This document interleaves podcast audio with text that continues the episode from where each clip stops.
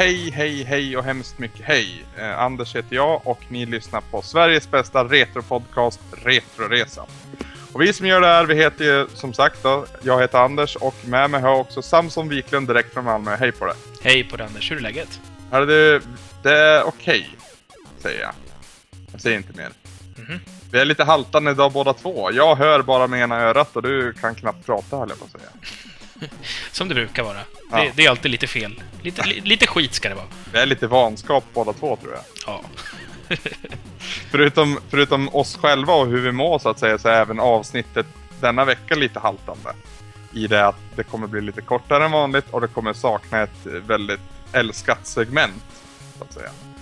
Eh, grundat då i att det är E3-vecka och jag har haft en massa annat att fördriva min tid med ska jag säga. Jag ska inte säga att jag var vidare upptagen egentligen.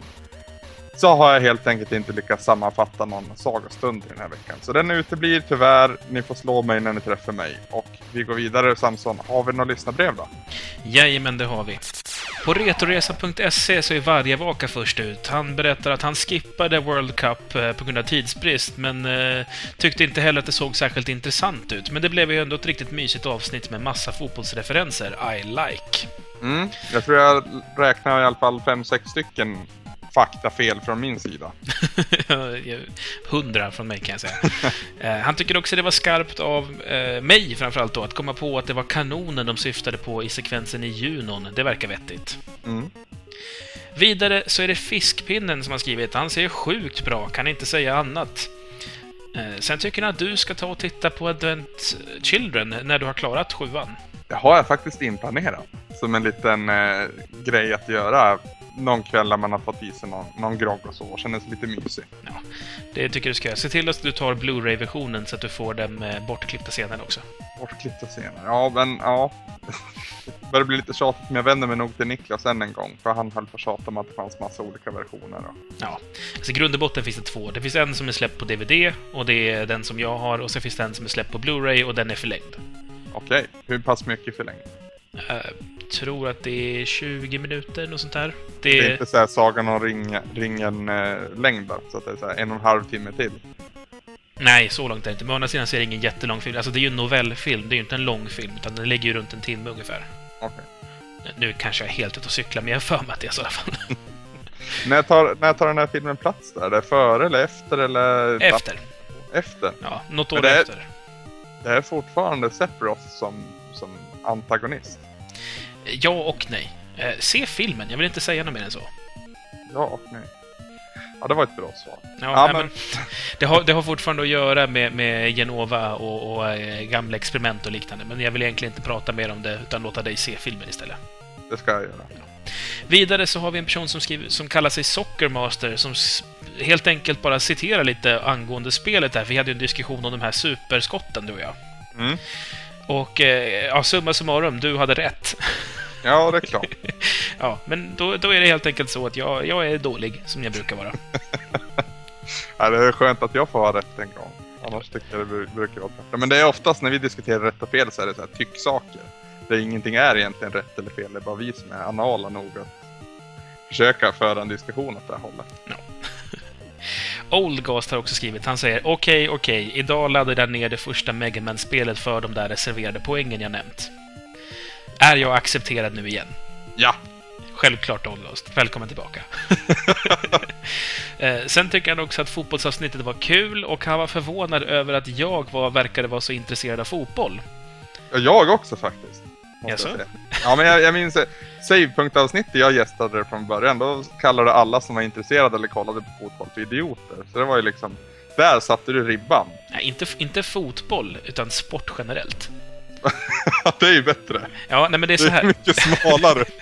Jag säger så här Anders, det är inte så att om man gillar sport så är man inte en idiot per automatik. Nej.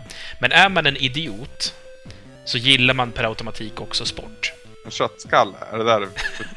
Riktigt så hårda behöver vi inte vara, men, men eh, det, det är lite så jag tänker i alla fall. Att du, du måste definitivt inte vara idiot för att gilla fotboll, men är du idiot så gillar du fotboll. Ja, hur som helst i alla fall. Han blev, eh, Oldgast då, blev förvånad över att jag kunde en hel del. Och eh, det verkar som att jag, till skillnad från vad Oldgast har fått intryck från, har, en hyfs, har haft i alla fall en hyfsat stor passion för sporten innerst inne. Det var väl lite som du var inne på också, att det är någonting som har dalat de senaste åren. Ja, alltså när jag var liten så var jag väldigt fotbollsintresserad. Jag spelade själv i fotbollslag, jag spelade Fifa-spelen till exempel väldigt mycket och jag hade ju favoritlag. Mitt största problem när det gäller sport, är att jag kommer från Uppsala. Mm. I Uppsala är man bra på bandy. Mm. Och bandy tycker jag är så hutlöst tråkigt att titta på. De är ju för övrigt svenska mästare för första gången någonsin i år. Ja, till och med. Det hade jag Vilka ingen slog de i aning om. Vilka slog de i finalen då, tror jag? Jag skulle tro att det var Bollnäs. Ja. ja. Vilket är en ganska skön uppryckning för er, för ni låg ju riktigt illa till bara för några år sedan. Jajamän. Hur som helst.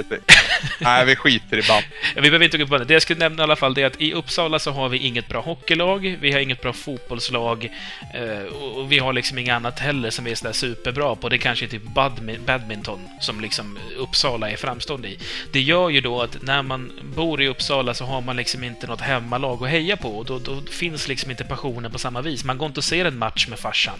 Vi hade inget Brynäs att gå och kolla på liksom i, i eh, vad heter den, kaffehallen eller någonting. Gavlerinken heter det förr, nu heter det Läkerol Arena. Läkerol Arena, ja. Vi, vi har liksom inget sånt, utan det var liksom, man tog något Stockholmslag som kändes bra och så här.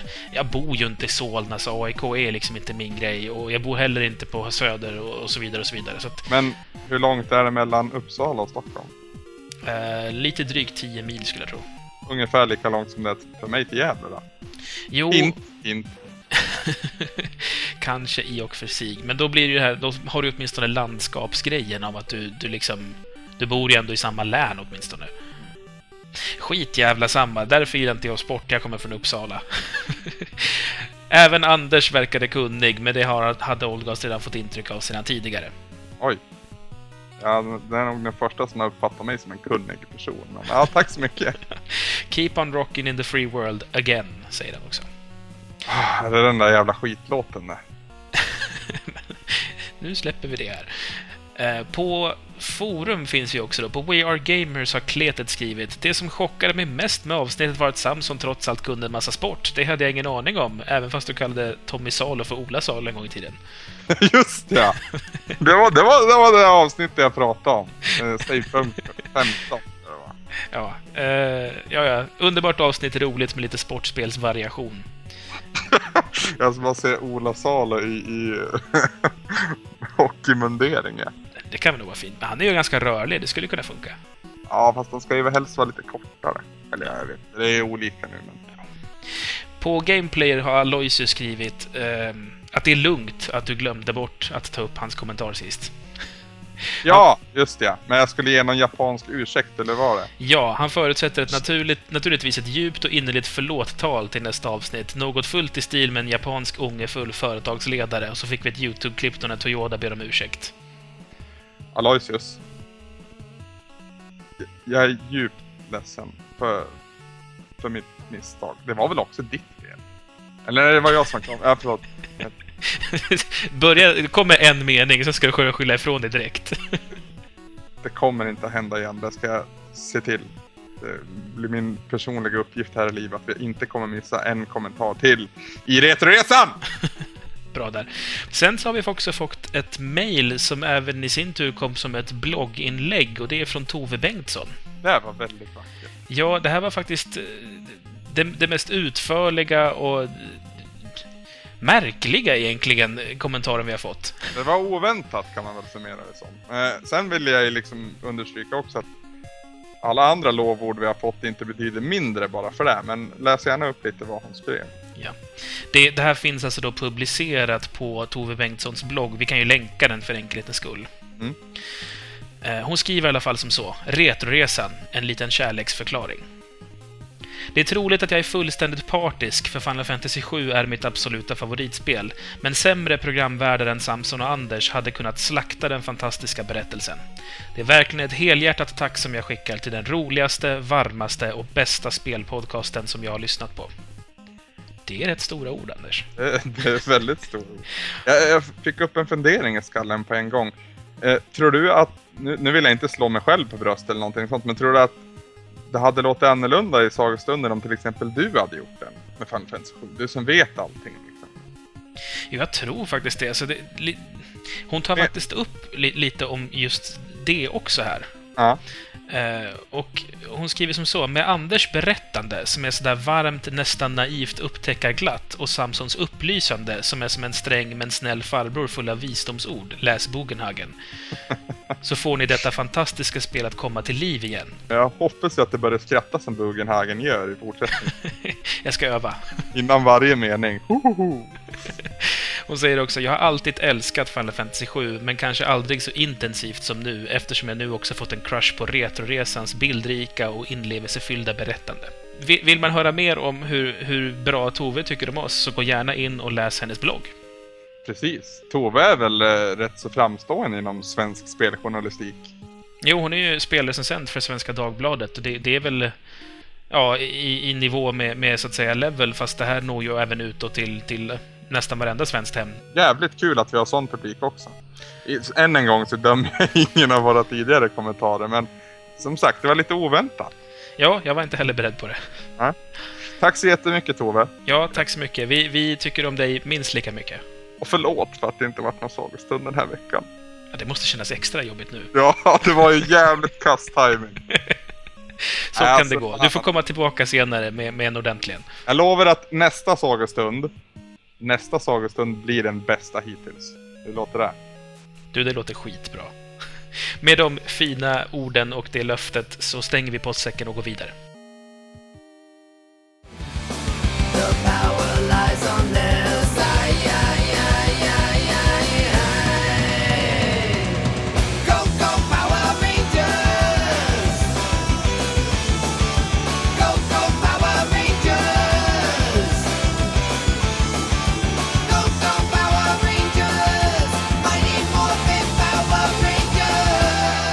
Veckans spel heter Mighty Morphin Power Rangers och vi har spelat det på Super Nintendo. Eh, det här spelet det släpptes i Nordamerika 1994 och i Europa och Japan 1995. Det är lite ovanligt att det liksom kommer till Europa och Japan senare. Eller snarare, framförallt Japan men det är väl amerikanskt utvecklat? Eh, nej, det är det inte. Nej, det är väl ett samarbete mellan Natsume och eh, ja, något annat märkligt litet företag som jag knappt kan namnet på om jag ska vara ärlig. Eh, Kan det ha att göra med Power Rangers som licens då, tror du? För det fanns väl... Power Rangers var väl inspirerat av något japansk motsvarighet? Alltså, det, det här har jag aldrig riktigt fått ordentlig koll på om jag ska vara ärlig, men jag har förstått det som att det är från början någonting annat Ja. eh, som man sen har gjort om. Alltså, eh, det originaltiteln är ju Super Sentai. Mm. Eh, och, och det, det då, tillhör då någon typ av grupp som kallas då eh, Tokusatsu-serie. Det här kommer helt och hållet från Lance McLeod, en av våra lyssnare. Det här är inte info som jag kan själv, kan jag säga. Okej. Eh, men det, det är alltså en, en... eh, Från början så är det alltså en japansk serie som jag antar är en manga, men sen som också har filmats. Och så, så tror jag att man liksom tog material från den och så filmade man lite nya grejer i väst. Eh, så att det är liksom, det är blandat nyinspelat material och japanskt inspelat material. För det som gjorde allting ännu värre sen, det var att det kom en parodiserie som baserades på japanska originalet, så att säga. Och många tog ju det som att det var en parodi för Power Rangers. Eh, vad det kommer ihåg, eller vad det heter kommer jag heller inte ihåg. Ja, dåligt påläst, men det är en jävla röra i alla fall. Men det kan väl vara därför då som USA fick det först. Eh, som jag sa, det var utvecklat och publicerat av Natsume för Super Nintendo. Det var Bun Presto som utvecklade till Mega Drive och Sims till Game Gear. Pixel, Pixel heter de bara, till Game Boy. Men vi har som sagt spelare på Super Nintendo och då är det Natsume. Jag gillar de här. Jag börjar liksom fått upp ögonen för de här tack vare Retroresan måste jag säga. Menar du Power Rangers generellt, eller? Det Nej? Natsume. Natsume. Alltså, Nats, jag, jag är ju ett Natsume-fan sedan en tid tillbaka, men jag tycker det är jättekul att du har hakat på. Mm. De har ju även gjort det här eh, som alla vill att jag ska spela. Pokérocky. Nej, det är du som vill att jag ska spela. Jag är lite sugen själv också faktiskt. Men det här äh, rollspelet. Nej, är det Terranigma du tänker på? Ja, precis. Så det... Oh, oh, oh, oh. Jag har kanske lite spännande tid framför mig. Mm, tror jag nog.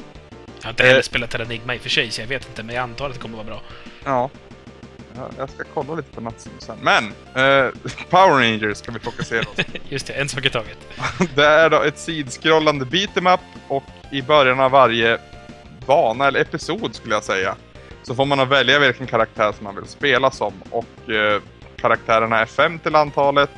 Jason, Zack, Billy, Triney, tror jag man säger, och Kimberly.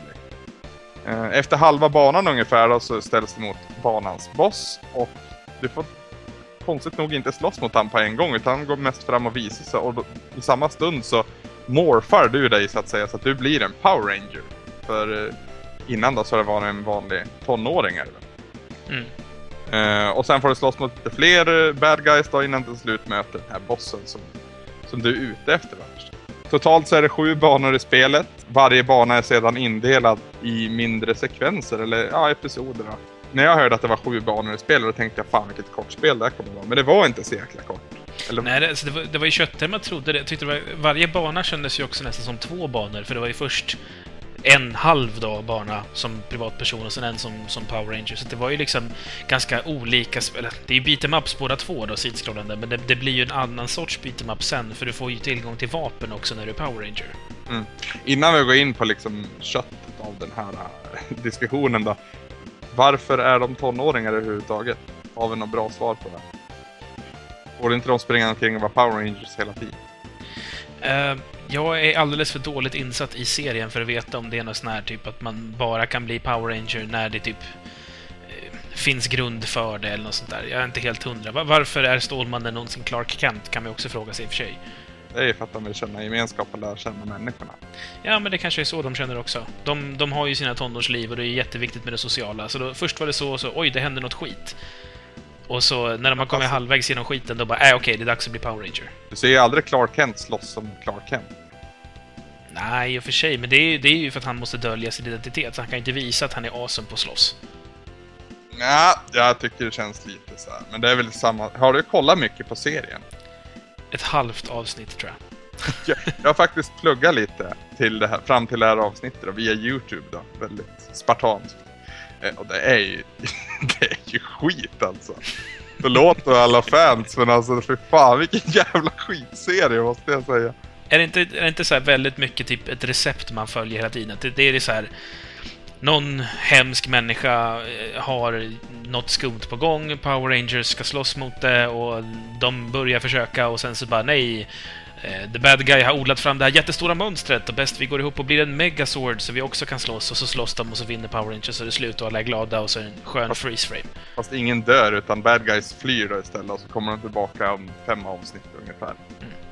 Ja, de har ju den här, äh, jag vet inte vad man ska, någon typ av häxa, galaktisk häxa som äh, har parkerat på någon planet, jag tror det är månen, någon planet i alla fall i närheten av jorden och typ då och då bestämmer sig för att jävlas, hon vill ju ta över jorden och det är därför de här har fått sina krafter också. Det är en, ja, det var ju bättre med Turtles alltså. Det är det spontana jag känner. Hon heter för övrigt Rita Repulsa. För jävla hemsk voiceover i alla fall.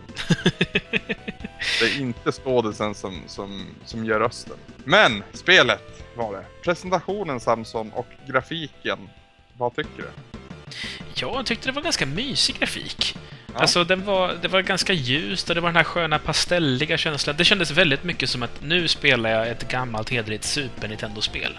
Ja men det var känslan jag fick också. Det var liksom klara och tydliga färger och liksom det var inget svårt att, att se vad, vad saker var och så. Och det är ingen sån här äh, sunkiga, ursäkta ordvalet, men sunkiga känslan som man ibland kan få. Inte kanske nödvändigtvis på andra konsoler, men vi såg det i Spider-Man X-Men till exempel. Ja, och även, även tidigare. Så det, här som vi har, det som vi har kallat lite västerländsk Super Nintendo-grafik. Ja.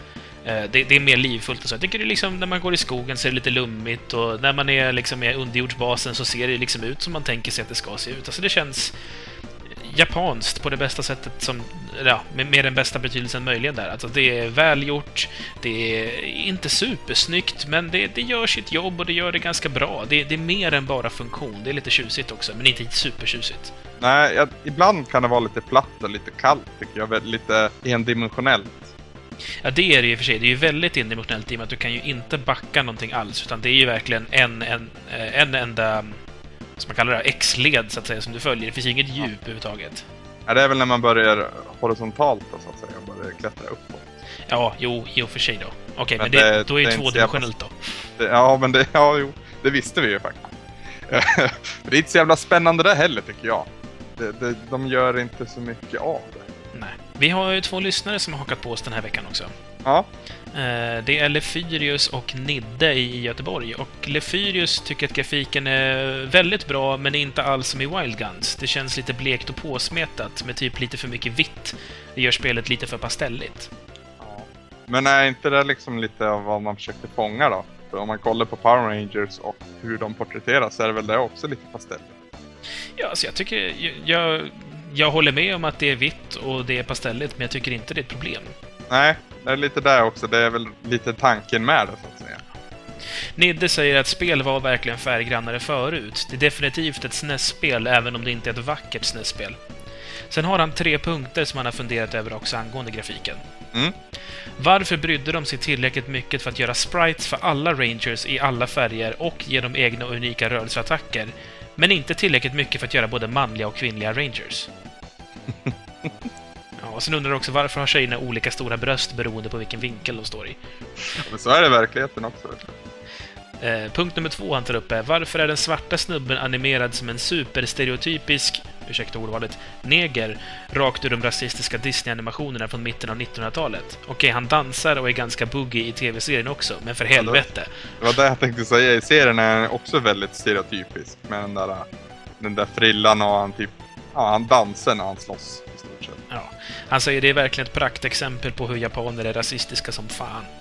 Det, det jag tycker om det är att ledar-rangern så att säga, han är röd. Sen den svarta killen, han har svart Power Ranger-kostym. Asiaten, hon har gul Power Ranger-kostym. Tjejen, i- den andra tjejen i fråga, hon har rosa. Den blåa är väl typ... Ja, han är ju nörden. Han har ju hängselbrallor, det måste ju Ja. vara tönt. Ja, jo, det, det är tönten, den nörden liksom, som gör så mycket väsen av sig. Ni- Nidde frågar också angående just honom, varför han gylf på sina hängselbrallor? Sen säger jag väl allmänt att eh, han är ganska nöjd med hur spelet ser ut, men han har ju några frågetecken som sagt. Mm. Ja, Jag tycker liksom överlag, grafiska bilden, den är godkänt med beröm. Jag gillar animationerna i den, alltså jag tycker att allting rör sig ganska så snyggt. Och det, det finns ju liksom en unik touch med, med hur varje gubbe rör sig. Ja. Eh, jag, har läst på lite, lite grann om liksom gubbarna, så att säga, eller karaktärerna i spelet. Och man, man ser ju faktiskt att det är, ja, men som till exempel den här blå killen, vad jag har förstått så är han är den enda som inte är liksom tränad i, i kampsport i serien liksom. Ja, han, är, han börjar väl typ i första avsnittet tror jag. Ja, något sånt. Och, och det, då har man också porträtterat honom på det sättet så att han slåss ju inte lika liksom elegant som de andra gör. Han har lite, lite klenare stil när han slåss. Ja, men precis. De har lagt manken till när de gjorde spelet. De har liksom fångat sådana här små detaljer som fans. Och även sådana som oss då, för jag skulle inte klassa mig själv som fans. Men som man reagerar på, som man, som man uppskattar. Jag är också lite fundersam över eh, den rosa tjejen, Kimberly tror jag hon heter. Mm. Hon har ju en, en pilbåge. Ja. Varför använder hon den som ett svärd? Vet inte. Hon har slut på pilar kanske. Jag tyckte det var väldigt konstigt. Skulle behöva gå en lektion hos Legolas. Ja, kanske det. Presentation är vi fortfarande inne på och vi går vidare på musik. Jag tycker det var jäkligt bra. För att vara kortfattad. Jag gillar ju det här jävla temat till Power Rangers. Det är så jävla eh, superenkelt. Det är liksom poprocket på ett sånt förbannat uppenbart sätt. Men det liksom har ju etsat sig fast som... Det var ju lite förbjuden frukt för mig, för mig det här, som sagt. Jag skulle ju inte kolla på Power Rangers. Jag var ju för, för gammal för det. När det här gick på TV. Eh, samma sak med den här animerade Spiderman-serien. För övrigt. Som eh, Modehjärnan pratade om i sin videorecension. Tänker på den Spiderman, Spiderman. Nej, den här med en elgitarr i introt. Och mycket snyggare tecknat. Ah, just ja. Den ja. Det kom ju senare den och då var ju jag för gammal för att se det. Enligt vad samhället tyckte. Så det, det kollade jag på i smyg. Jag minns en morgon när liksom jag var ensam hemma och jag kunde kolla på det helt utan att smyga. För ja, i mitt hus så hade jag bara ettan och tvåan på min TV plus diverse TV-spel. Fyran gick inte på in. Och det här sändes på fyran. Jag fick passa på när det inte var, någon i vardagsrummet. För det var ju framförallt morsan och farsan som högg på en. Liksom. Det där är väl du lite för gammal för. ja, jo det är jag ju. Men det är jag, roligt jag, bara zappade. Men, vad var jag någonstans? Jo, Power Rangers-temat. Ja, just det. Musik generellt var vi väl inne på. Ja, eh, jag tycker det översätts bra med SNES-chippet. Det är väl kanske också för att det inte finns så mycket i låten som kan försvinna. Så att säga. Misstänkligen så är det ju en midi-låt från början också. Ja. det, det är inte något superavancerat. Jag, jag tycker att eh, det, det låter okej. Jag tycker däremot man, man blir ganska trött på, på det här huvudtemat ganska snabbt. Nej då. Du, du, du, du, du, du. För mig i alla fall. Jag får faktiskt medhåll också, både från Lefyrius och från Nidde.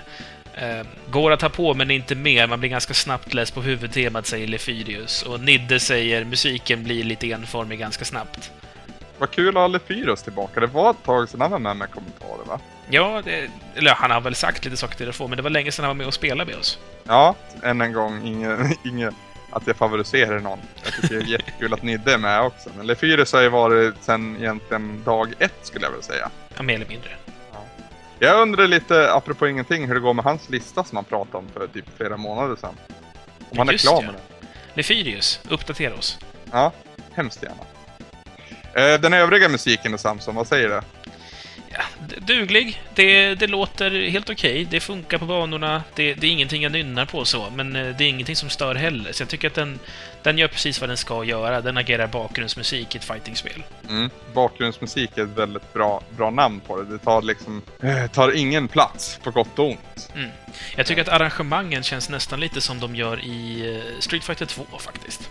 Asså? Ja, alltså jag fick lite de känslorna också. Det, det kan ju vara att man använder samma midi-instrument som man gör i många låtar där, men det lite så här typ Giles bana kanske och, och Balrogs, eh, du vet Las Vegas-banan. Mm, mm. Det, det är lite de vibbarna jag får på merparten av låtarna i alla fall. Ja, men det kan mycket väl stämma. Jag är inte så jäkla... Eller jag har spelat en hel del Street Fighter, men jag har inte så många minnen från det. Framförallt inte på, eller på 16-bitars. Men, ska vi gå vidare kanske? Gör så. Gameplay, kontroll. Gameplayet tycker jag flyter på fint. Störde mig till en början på att fienderna hade mycket bättre räckvidd än vad jag hade. Men sen vart jag en Power Ranger och ägde alla. Vilken Power Ranger föredrog du förresten? Egentligen ingen. Alltså jag körde det mesta körde jag med den här röda, är det Zack han heter?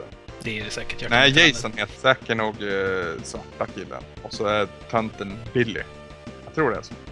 Men ja, jag körde med, med alla egentligen och det var väl ja, Jason då som jag körde mest med. Han är ju ledaren trots allt. Han är ju Leonardo, Leonardo i det här fallet. Mm. Men jag tyckte inte att de liksom, deras olika egenskaper spelade så stor roll. Det tyckte inte jag heller, förutom när det kom till Kimberly, den rosa, i och med att hon hade pilbåge. Hon kan ju faktiskt skjuta också. Ja, Eh, och det, ja, framförallt på en del bossar, så blev det ju väldigt, väldigt lätt när man bara kunde stå i princip och skjuta sin pilbåge tills bossen var död.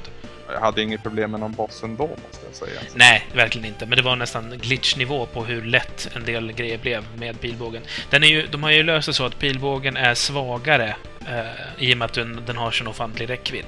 Mm. Men å andra sidan, så varje gång du slår någon så, så faller ju de bakåt. Mm. Så då, hade du bara tålamod så kunde du liksom i princip blunda och bara använda pilbågen hela spelet igenom. Ja. ja. Det var ju inte någonting som jag gjorde då. Nej, men jag, i och med att jag är som jag är så, så upptäckte jag det och var tvungen att testa och spamma det och tog ett helt varv med det. ba- I princip bara pilbågen. Tog jävligt lång tid och det var inte särskilt kul, men det gick. Ja, det här tycker jag är liksom någonting som de borde ha tagit vara på mer då istället. Att de har karaktäristiska egenskaper och det ska vara väldigt skillnad mellan olika karaktärer tycker jag. Det är ju svårt att inte jämföra med Turtles in Time igen. Även om de kanske inte är optimalt eg egensinnade heller va. Så, Men sen har man ju ändå strukturerat upp det så att de har liksom olika hastigheter och olika räckvidder. ja. Jag varit lite besviken på det här i alla fall. Jag tyckte att liksom, vad är poängen? Lefyrius säger att kontrollen kändes väldigt enkel och han jämför med ett annat spel från Natsume som heter The Ninja Warriors. Mm. Eh, Och han säger att det funkar ungefär som där, fast det är färre moves då, vilket är lite tråkigt. Och Det var, det var också en sak jag tänkte på, att det var väldigt få moves. Mm. Eh, Refyrius tror att det kan ha att göra med att man har animerat tio olika karaktärer. Mm. Eh, och det finns det. Sen tar han också upp att det är coolt med wall jumps. Det är synd att man inte får användning av det mer. Eh, för det, det uppskattade jag också. Så det var ju väldigt smidigt och enkelt att göra wall jumps. Det var inte alls lika, lika timing eh, precis som i ja, men till exempel Super Metroid. Mm. Eh, men det var kul att det fanns med. Jag hade gärna velat sett lite mer av det. Det var alldeles för lite vertikalitet tyckte jag. Mm. När man ändå har lagt in den funktionen. Precis. Nidde säger att kontrollen är simpel och responsiv. Här, väldigt fina ord helt plötsligt. Oj. Är det Eh, Ja, responsive på svenska heter responsiv. Jaha. När någonting svarar bra. Okej. Nidde säger också att han saknade förmågan att kunna byta håll i luften. Ja, det, det är nedskrivet här faktiskt. För det en av de första grejerna jag störde mig på. Jag lärde mig att liksom hantera det sen, men det är fortfarande... Samtidigt är det ju väldigt realistiskt. Alltså, hoppar re- du åt ett håll så är det inte så mycket du kan göra. Å andra sidan så kan du också använda dig av massa magier och liknande, så jag vet inte om realism är egentligen någonting att sikta på. om man ska vara så. Precis. Nej, det är en av de första grejerna jag reagerade på. Tillsammans med att jag hade dålig räckvidd som tonåring. då. Nidde eh, tar ju också upp att problemet med det är ju att man är ju nästan alltid för snabb för sin hjärna, så att man, man hoppar åt ett håll när man har tänkt åt andra hållet. Eh, det leder ju till att man landar på saker man inte ska landa på. Eh, och det upplevde jag också. Så problemet var ju inte att jag inte kunde vända i luften, problemet var att jag hoppade innan jag hade hunnit vända mig om. Mm. Lite Kirby där. Ja, faktiskt lite. Jag tyckte det ekade någonstans och så tog det en liten stund innan polletten ramlade ner. det var samma sak där, även om det är väldigt olika spel. Ja, jag tycker kontrollen gör sitt jobb. Måste jag säga. Alltså det, det är lite som musiken. Det är ingen nagel i ögat men inte heller någonting som man liksom känner att fan vilken jävla grym kontroll de har i det här spelet. Och det, det kan väl också ha att göra med att det är liksom få moves. Eller vad tror du? Ja, alltså dels det och dels att... Eh, att det är 2D-plan gör ju väldigt mycket också där, för du, du är ju... Annars så kan du ju så att säga missa en fiende som är framför dig för att du är i fel Z-led. Och då har man liksom, i och med att man har förenklat den biten så att det är borta, så, så per automatik så, så känns kontrollen smidigare och enklare också. För du missar ingenting. Nej. Men enda gången du missar det är om du liksom inte når fram då, framförallt som tonåring. Och det, det är en, en begränsad movelist i, i kombination med det här liksom väldigt tvådimensionella och platta gör ju att det känns otroligt simpelt.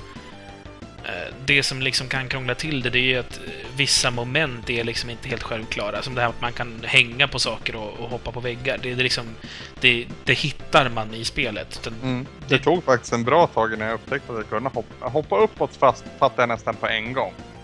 Mm. Eh, man måste ju trycka uppåt medan man är i luften för att de ska greppa tag va. Mm. Eh, men just att hoppa på väggar, det, det... Jag fick liksom inte känslan av att det var ett spel man skulle kunna göra det. På något vis. Men det, det var inte att jag var, jag var ledsen när jag upptäckte det liksom. Men det, det var ju oväntat.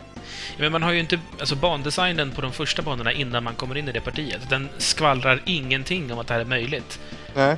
Eh, förrän man är riktigt där. Eh, Nidde tar upp också angående just detta att det var genom att det var liksom inte så jättesjälvklart att man fick lista ut det här så var det så han hittade den här uppåtattacken som gör att Mm. man kan eh, göra sin alternativa attack. Och det var i och med det då som man också hittade att man hade ett distansvapen ifall man var den rosa. Eh, han säger också att det blev ordagrant laugh out loud första gången jag såg henne svinga bågen som ett bashingvapen. Det var bland det dummaste jag sett. Men då Samson, då frågar jag dig om du tyckte att det här var ett vidare svårt spel. Inte det minsta om jag ska vara Det var faktiskt väldigt, väldigt, väldigt lätt. Än en gång kommer Kirby-vibbarna in i bilden. Även om kanske målgruppen är fem år äldre så känns det som att det är ett spel som är riktat mot personer som är några, ett bra många år yngre än oss egentligen. 15 år, ska jag säga. Det, Nidde säger också, de satte verkligen svårighetsgraden korrekt gentemot målpubliken. Ja, jo, så är det ju. Ja, hjärndött så det förslår, ingen utmaning alls. Han tar också upp att det fanns en boss som var intressant att möta, det var han på byggområdet. Nidde tar också upp då att eh, man kunde då använda, och här tar han upp en speciell term då som man använder, som heter blackpacka. Aldrig hört det förut.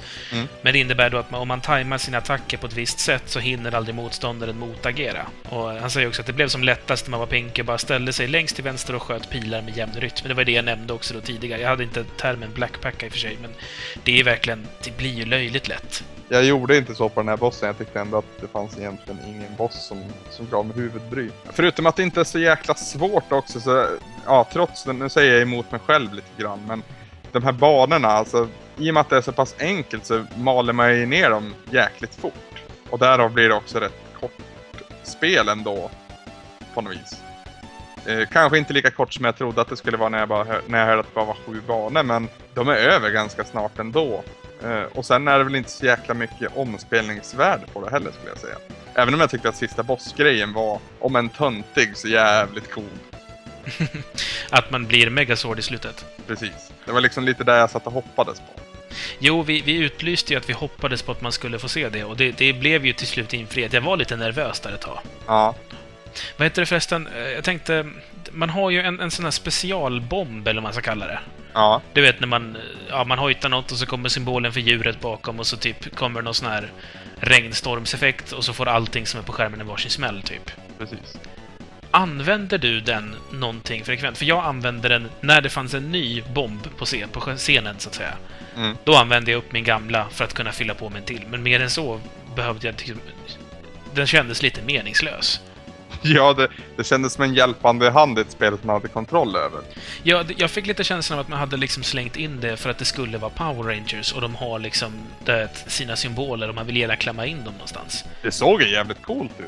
Jo, jo, det, det påminner mig om typ magiscenerna i Link to the Past, du vet när man, Ja, just det.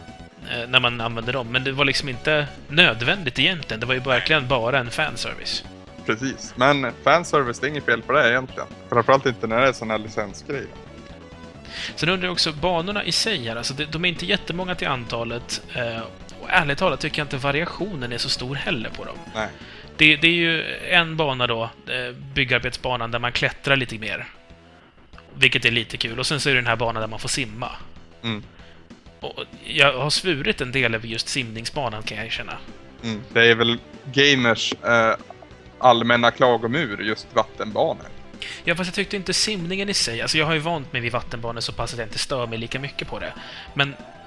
Du vet, det är ju såhär ebb och tid hela tiden. Mm. Och så... Eller ebb och flod heter det.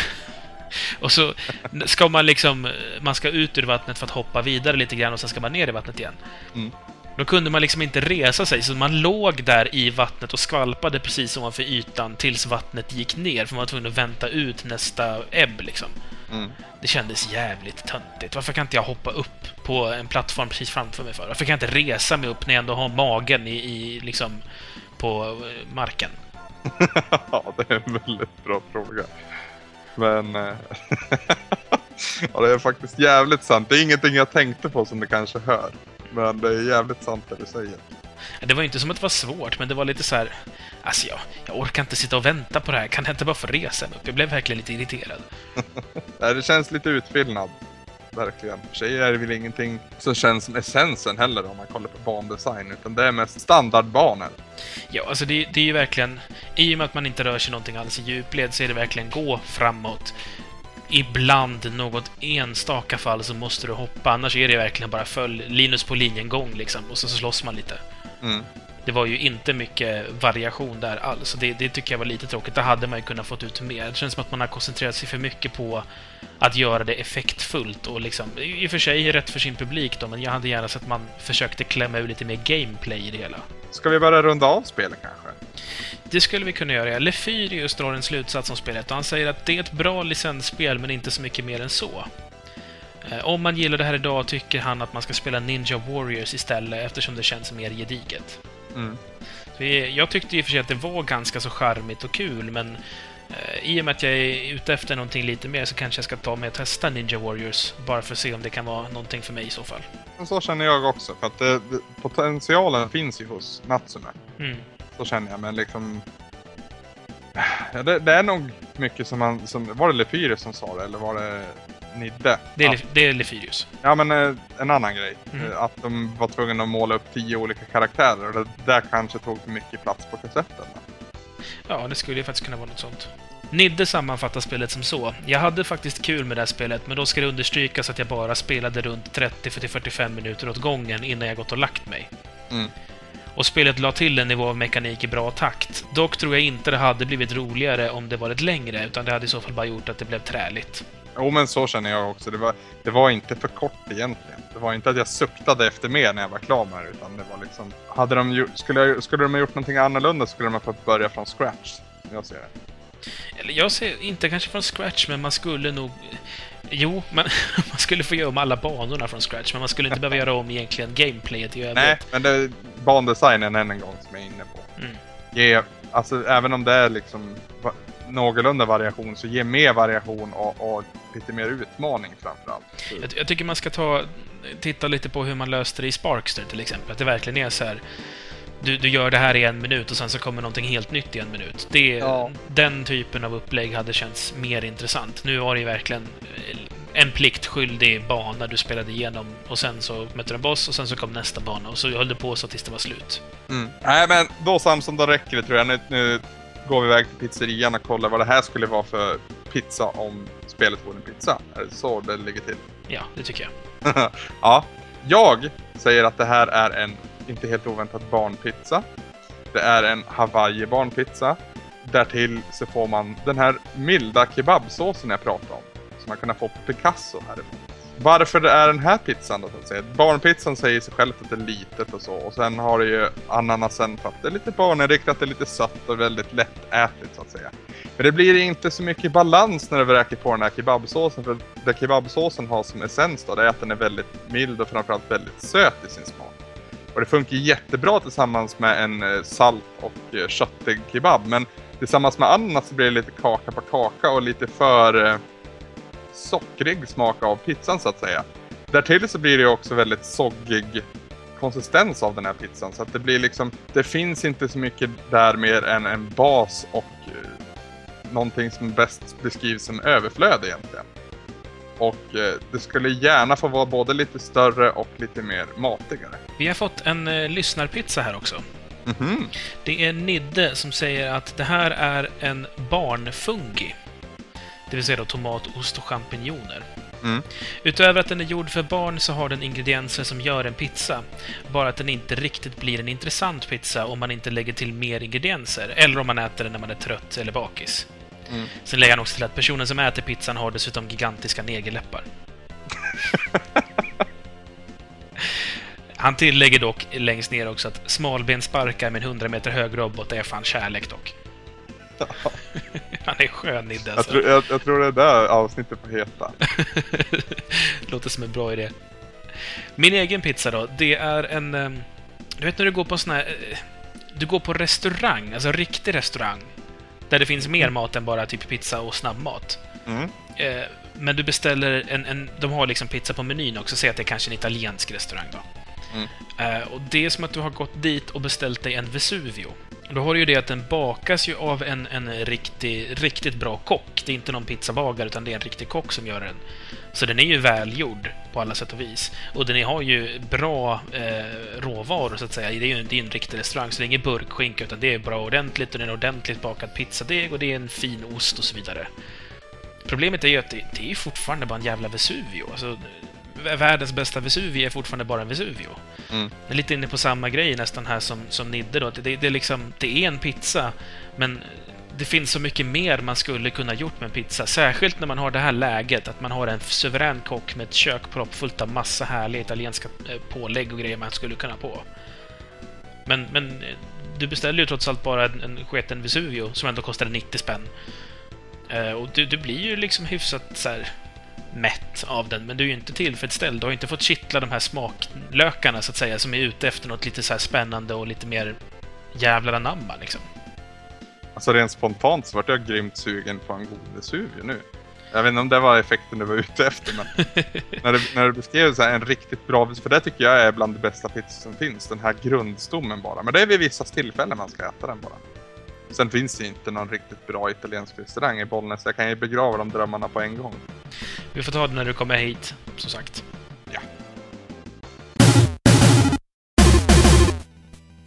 Till musikpausen denna vecka så har jag valt ut en Daft Punk-låt, Samson. Eh, vad, vad gillar du bandet? Upp och ner. Alltså, Ja, det, det finns saker som är för jävla bra, men det finns också jävligt mycket som är skit. oj, det var starka ord. Nej, men det, det jag inte gillar med dem, det, jag kan tycka att de har lite så här mätt attityd ibland. De är lite too cool for school. Ja, Eh, På ett sätt som påminner mig om typ Kent när de är som drygast. eller Rockstar Games kanske. Ja, fast de är inte riktigt samma sak tycker jag. Men det, det blir lite så här, visst, de är bra, men de tror att de är bättre än vad de är, tror jag. De har ju framförallt en skiva där liksom... Ja, jag älskar att använda det uttrycket, men planeterna stod i linje. Det var exakt vad jag tänkte också. Ja. jag kommer inte ihåg vad skivan heter nu på rak arm. Eh, vi ska inte lyssna på ett original dock, vi ska givetvis ha en remix och en chip-remix. Det kommer från samlingsskivan Da Chip. Och det är precis vad det låter som. Det är Daft Punks musik eh, tolkat av diverse olika artister med diverse olika chip-metoder, kan man säga så? Ja, chipinstrument kanske. Ja, chipinstrument är kanske ett bättre ord. Det finns C64, det finns NES och det finns Gameboy och så. Eh, artisten vi ska lyssna på, de kallar sig för Hello Stereo. Och låten de valt att tolka heter då Digital Love. Och den låter så här.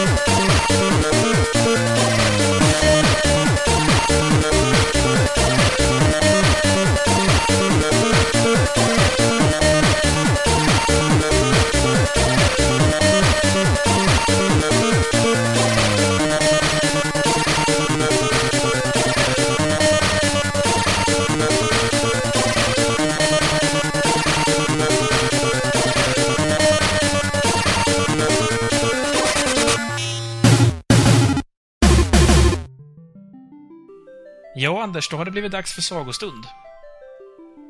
Eh, nej. Nej, just ja, det blir ingen sagostund den här gången. Förlåt alltså. Men, men eh, vi kan ju inte bara lämna folk i sticket så här. Kan vi göra någonting annat här istället i så fall? Alltså jag vet inte, vi har ju spekulerat lite. Det blir ett litet kort avsnitt där det blir liksom en musikpaus och sen slut på avsnitt om vi inte gör någonting här va. Så jag vet inte vad vi ska prata om, men eh, vi brukar ju kunna vara rätt spontana så. Jag tänkte så här, Anders. Ja, En av mina favoritgrejer som vi inte längre gör, det är ju att lista favoritgrejer. Alltså så allmänt göra listor. mm. vi hade ju två episka där förra året. Ja, precis. Och du har ju en blogg där du har en söndagslista varje gång. Ja, inte varje söndag. Ja, Lite men- mer, det, det, målet är det, men det blir inte alltid att det blir så.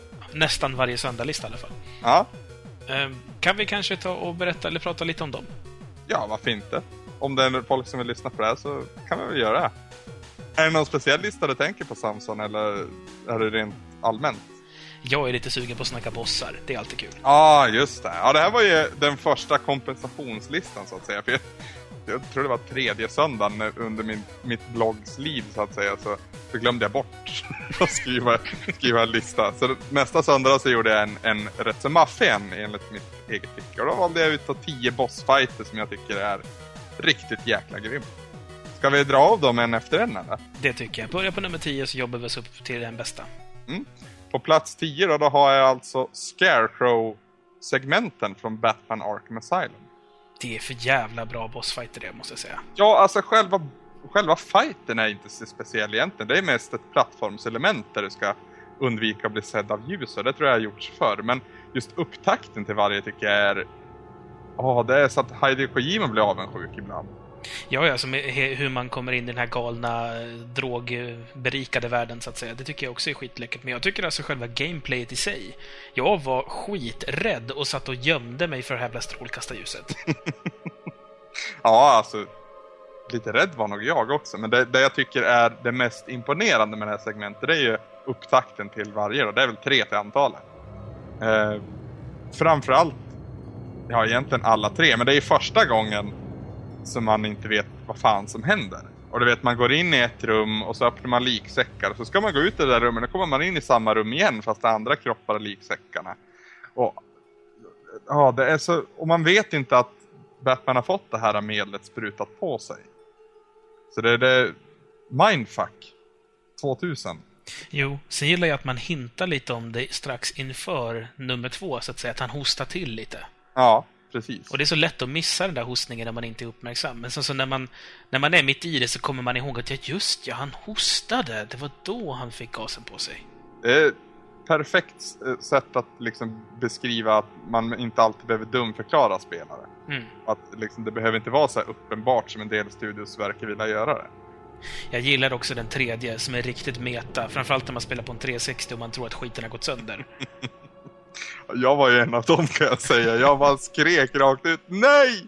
För det just det här partiet är ju också under, under den eh, delen av hela spelet så att säga som det är liksom som allra roligast tycker jag. Det sitter verkligen som klistrad. Och så skulle någonting sånt hända just då, det skulle ju vara katastrof. Och jag trodde att det var det. Sen började det hända grejer på skärmen. Jag tänkte att spelet starta om sig. Så är det ju liksom helt plötsligt Jokern som sitter där och då börjar man ju fatta att ah, shit vad lurad jag var. Påminner mig om när man mötte Psycho Mantis i Metal Gear Solid när det stod Hideo och det blev liksom videofel. Ja. Det, de måste jag hämta inspiration från han alltså. För det, han har annars varit pionjären när det kommer till mindfuck inom, inom tv-spel. Jag undrar om det är några som har ringt till Xbox-supporten eh, av den här scenen. De såg den, stängde av och tänkte nu sket det sig. Så ringde de upp och bara ja, det hänger sig. Gud vad kul om det vore så. Som till och med skicka in. Skicka in det, packa ihop och UPS och hela kittet. Och så glömde de ta ut skivan och så fick de inte skivan med tillbaka eller någonting sånt där. Tragisk historia. Usch vad hemskt. Ja, Ja, men en jävligt läcker bosssekvens är det helt klart. ja Jag tycker den tappar lite... Ja, förlåt.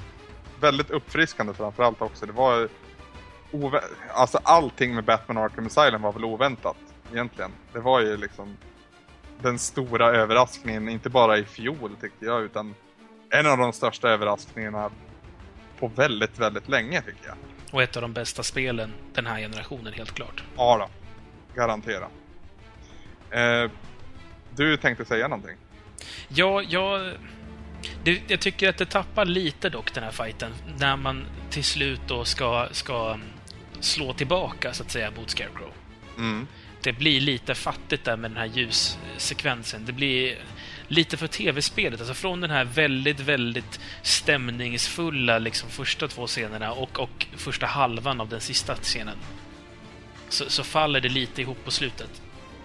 Hur, hade jag. de knyt, hur skulle de ha gjort för att knyta ihop det bättre då, tycker jag? Jag vet faktiskt inte. Jag tror, jag tror att eh, kanske att man inte liksom slogs mot honom på det sättet.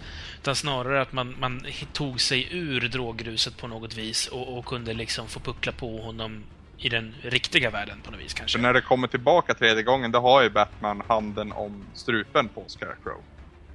det Det är för sig det han har gjort när han har vinklat ljuset sista gången där. Och då är ju Scarecrow helt förtvivlad. Varför kan jag inte besegra dig? Det är för att Batman inte har någon rädsla då. menar han. Han är inte rädd. Han är ju så jävla ball. I och för sig. Det gör väldigt mycket. Det, det är just gameplay-momentet där med rikta ljusen som jag tycker känns lite, lite för speligt. Det bröt Ja, lite det är, mot... synd, det är synd också att man gör det varenda gång. Ja, det avslutas ju alltid så. Ja. Men här var det ju att det var flera stycken och så de här grindarna och allt vad det var som man skulle hålla på med. Mm. Men ja, eh, det är en liten, liten skavank i för sig på en väldigt läcker bossfight. Jag tycker vi kanske ska gå vidare på nummer nio. Mm. Och där har vi Super Shredder från eh, Turtles in Time till Super Nintendo. Eh, jag vet att du inte är så jätteimponerad av den här, eh, den här bossfighten. Jag tycker den är lite för lätt. Ja, det är väl där skon klämmer kanske. Jag bär ju med mig minnet av den när det inte var så jävla lätt. när jag var liksom, jag hade inte börjat fått fjun i ansiktet. Eh, och jag och min kompis Olle satt med svettiga, då, nu pratar vi droppande svettiga Super Nintendo-doser och liksom Åh, sista bossen det Shredder och så händer någonting och han muteras och blir Super Shred. Och liksom musiken som drog igång och allting liksom var så jävla häftigt. Jag, jag tycker presentationsmässigt så, så slår den rätt på alla strängar. Just att han, han dricker ju Deus, blir Super Shredder och, och hela hans nya utseende, hans sätt att attackera, allting osar klimax. Mm. Och han har ju den här attacken också som förvandlar den till en liten sköldpadda. Ja, Och- just ja. Och den, den åkte ju vi på ett par gånger liksom. Och Med det så var man ju, innan man lärde sig vilken ordning han gjorde dem, eller vilken indikation han hade så att säga, på vilken attack han skulle göra, så var man ju livrädd för han. Mm. Och jag vet inte, jag tror vi inte körde på det lättaste, men jag tror inte vi körde på det svåraste. Eller vi körde nog på, på medel eller medium eller vad det heter. Eh, och då har man ju ett gäng liv att backa upp. Så vi klarade han faktiskt första gången, men det var inte med mycket alltså. Och det är klart, går jag dit idag så kan jag ta honom utan att bli träffad en gång. Så på det sättet är han ju för enkel. Men samtidigt målpubliken och det minne jag bär med mig var ju suveränt. Alltså jag säger att det, det är liksom upplevelsen av att vara där. Det känns väldigt, väldigt som ett episkt klimax på det här spelet. Och det funkar ur den aspekten väldigt bra. Mm. Det faller ju lite på gameplay. Det är nästan lite samma grej som med Scarecrow. Det faller lite på gameplayet. Mm. Ja, alltså, ja, kanske. En annan bossfight du föredrar i, den här, i det här spelet? I samma spel. Ja, Um, ska vi se här. Jag gillar första gången man möter Shredder faktiskt, när man ska ja kasta soldater på det. Jag var nästan säker på att du skulle välja, välja det. Ja, men det var ju så innovativt coolt sätt att slåss mot dem. Man har ju märkt att man kunde kasta dem mot rutan liksom. Ja, Men att använda det som ett vapen, ett, ett projektilvapen mot honom, det blev ju lite roligare då. ja det vart ju eh, fjärde dimensionen nästan, Mm. på något vis. Om man nu kan kalla det där. Men det, ja, det är beredd att hålla med om det faktiskt. Eh, jag minns att jag inte förstod hur jag skulle klara den där bossen. För jag hade inte lärt mig att kasta ordentligt. Eller lärt mig. Jag hade ju gjort det någon gång av misstag.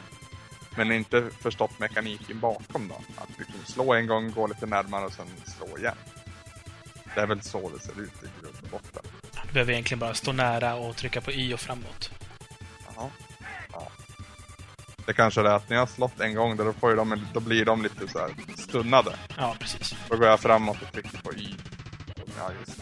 Jag ser till att komma springande in i dem så att man slår dem i axeln först. Mm, den här tacklingen de gör. Ja, då får du ju samma effekt. Då är ni lite stand av den attacken och så kan du ta tag och kasta den direkt. Ja, och det, det är så jävla härligt köttigt ljud i, i, i... Det är en sån härlig ljudbild i Turtles in Time. Eh, hudsch, Det är verkligen ett ordentligt Ja. sånt eh, Bruce Lee-filmsaktigt slagljud. Precis. Ja, Jag, jag älskar det här spelet. Jag har det väldigt högt upp på min topp 100-lista. Och, eh, jag var med i Savepunkt en gång, eller tre gånger tror jag det var. Och det var en gång jag krävde att den, ni skulle spela den här Bossfight-låten då. För den är enormt hektisk och härlig och den är suverän tycker jag. Apropå att vara med i varandras projekt Samson. Mm. Eh, senaste avsnittet av Gameplayer FM som släpptes i onsdags var det va? Mm. Eh, då finns ju jag med. Jajamän, en aning försenade kom vi ut dock, men ja, du är med. Ja. Jag är liksom, jag är ju överallt nu för tiden. Du är ju det. Nej, eh, vi pratade ju om den här gästkrönikan ni hade på Gameplayer och så. Men det, anledningen till att jag försöker väva samman, där är ju plats åtta på min bosslista här. Och eh, Psycho Mantis pratade vi lite om eh, då. Och att du gillar den bossfighten som fan. Och han har ju plats åtta på, på min topplista också. Från Metal Gear Solid till Playstation så tar vi Psycho Mantis. Och det var ju mitt första mindfuck egentligen. Jag tror mitt också faktiskt. Ja. Och det var ju liksom mycket tack vare såna här grejer som Hideo Kojima varit så pass stor som han är idag. Skulle jag säga. Du, du nämnde Hideo lika att du måste byta kontrollerport eller byta kontroller om du har den andra dosan inpluggad. Ja, är det så- spoiler men... Ja, men det, det, herregud, spelet är hur 11 gammalt som helst. Ja. Men det känns ju också som att ehm, det här var ju en scen man pratade om. Alltså det var liksom snacket på bussen på väg till skolan var vad som hände i det där. Vad, hade- du liksom, sa han någonting om dina andra spel och så vidare och så vidare. Det var liksom... det, det var ju så coolt, det var ju så häftigt, det var så out of this world. Och visst, det här typ, jag kan styra din handkontroll, det var ju lite obvious. Ja, men vi kan ju be- berätta det här för de som inte vet det, som inte upplevt det här. Psychomantis är alltså, ja, telekinetic tror jag det heter på engelska. Har vi något bra svenskt ord för det? Vi kan säga att han är en telekines. Han, han påstår då att, eller han, han kan läsa dina tankar och därav så kan, ja, vi kan börja med att han först läser av ditt minneskort då och kan se din historia då så att säga. Där bryter han ut i fjärde dimensionen än en gång. Ja, han pratar om hur ofta du har savat, om du dödar mycket, om du smyger mycket, hur ofta du blir upptäckt. Om du har spelat Castlevania-spel som också är Konami då. Det är sådana saker. Sen så ska han bevisa sin styrka och då ber han dig att lägga dosan på golv, eller på, på, på bordet då, framför dig. Och då börjar den här dosan skaka utav helvete. Den börjar, han säger att han ska flytta den med bara sin hjärnas kraft så att säga. Och det, det gör han då genom att dosan vibrerar sig fram. Det är, det är cheesy men det är jävligt kul samtidigt. Framförallt så var det jävligt modigt och nytt. Ja. Och det, det, en, en annan grej också, det är mycket sånt här när man börjar tänka efter. För Naomi Hunter försöker ge dig massage genom att använda den här vibrationen när du sitter fängslad. Just ja. Och sen en annan grej som är, bryter ut i fjärde dimensionen, det är när man ska ha numret till Meryl. Ja, ja, som bara går att hitta på själva förpackningen till spelet. Och du vet... Ha- Colonel säger det. Eh, Jag kommer inte ihåg vad han heter men han, han som du pratar med via codec mestadels. Då. Ehm, han säger att du, det numret kanske finns på den här CD-förpackningen. Och jag letar i flera, flera, flera timmar efter en CD-förpackning i spelet innan jag fattar liksom att det är den verkliga CD-förpackningen för spelet. Du vänder på det och kollar på baksidan och då ser du en bild från ett codex- codec-samtal med Meryl. Och då ser du också hennes nummer. Det, är att vi satt faktiskt så också. Vi, vi var tre killar som satt tillsammans och spelade det här när det var nytt. Det var, det var jag, det var min kompis Lunkan och min kompis Johannes. Mm. Och vi satt då hemma hos Johannes, vi tror vi gick i gymnasiet och så spelade vi liksom det här tillsammans. Och vi körde ju fast och vi sprang och letade, vi var nere i källaren och vi kollade liksom allt. Och sen så gav vi upp, gick och köpte en pizza och så kom vi tillbaka och så, så typ, vet, vi snackade skit, drack kaffe och sådär. Så mitt i alltihopa så säger då Lunkan som sitter och kollar på liksom konvolutet. Står ett kodeknummer här på en liten screenshot, ska vi testa det? och det är då först det klickar till också att det är det han menar när han säger sådär. Mm. Skitläckert. Ja, det är Fan. Det- det, han, har ju, han har ju fortsatt sen Hideo Kojima. Bland annat så är ju Psychomantis å, han återvände i Metal Gear 4. Mm. Eh, och har man, i, har man inte en DualShock 3 då, utan en bara vanlig 6-axis utan rumble-funktion, då har ju Psychomantis tappat sina krafter. Då blir han helt förtvivlad. Det är ju skitkul. Åh. Men det, är- det är ju de här grejerna också som gör fighten rolig. Bossfighten i sig är ju inte något jättespännande utöver alla de här coola grejerna. Men de coola grejerna är ju så coola så det väger upp ändå. Mm, han är ju osynlig också. Mm. Men det, det löser man ju med en vanlig teknikgrej bara. Som Snake där och bär med sig. Så, ja. Alltså som, som sagt, det är mest där runt omkring, lullullet så att säga, som, som uppskattas. Mm. Vi kanske ska rulla vidare. Gör så. Plats nummer sju då, det är Yellow Demon från första Mega Man. Och här rå- råder det delade åsikter mellan oss. Ja, Jag, jag är ju jätteförtjust i den här bossen. Ja, jag, den är ju med på min topp 10-lista, men det är ju det är min arch enemy så att säga. Mm. Eh, Den här bossen har ju verkligen retat gallfeber på mig. Eh, Mig också för den delen.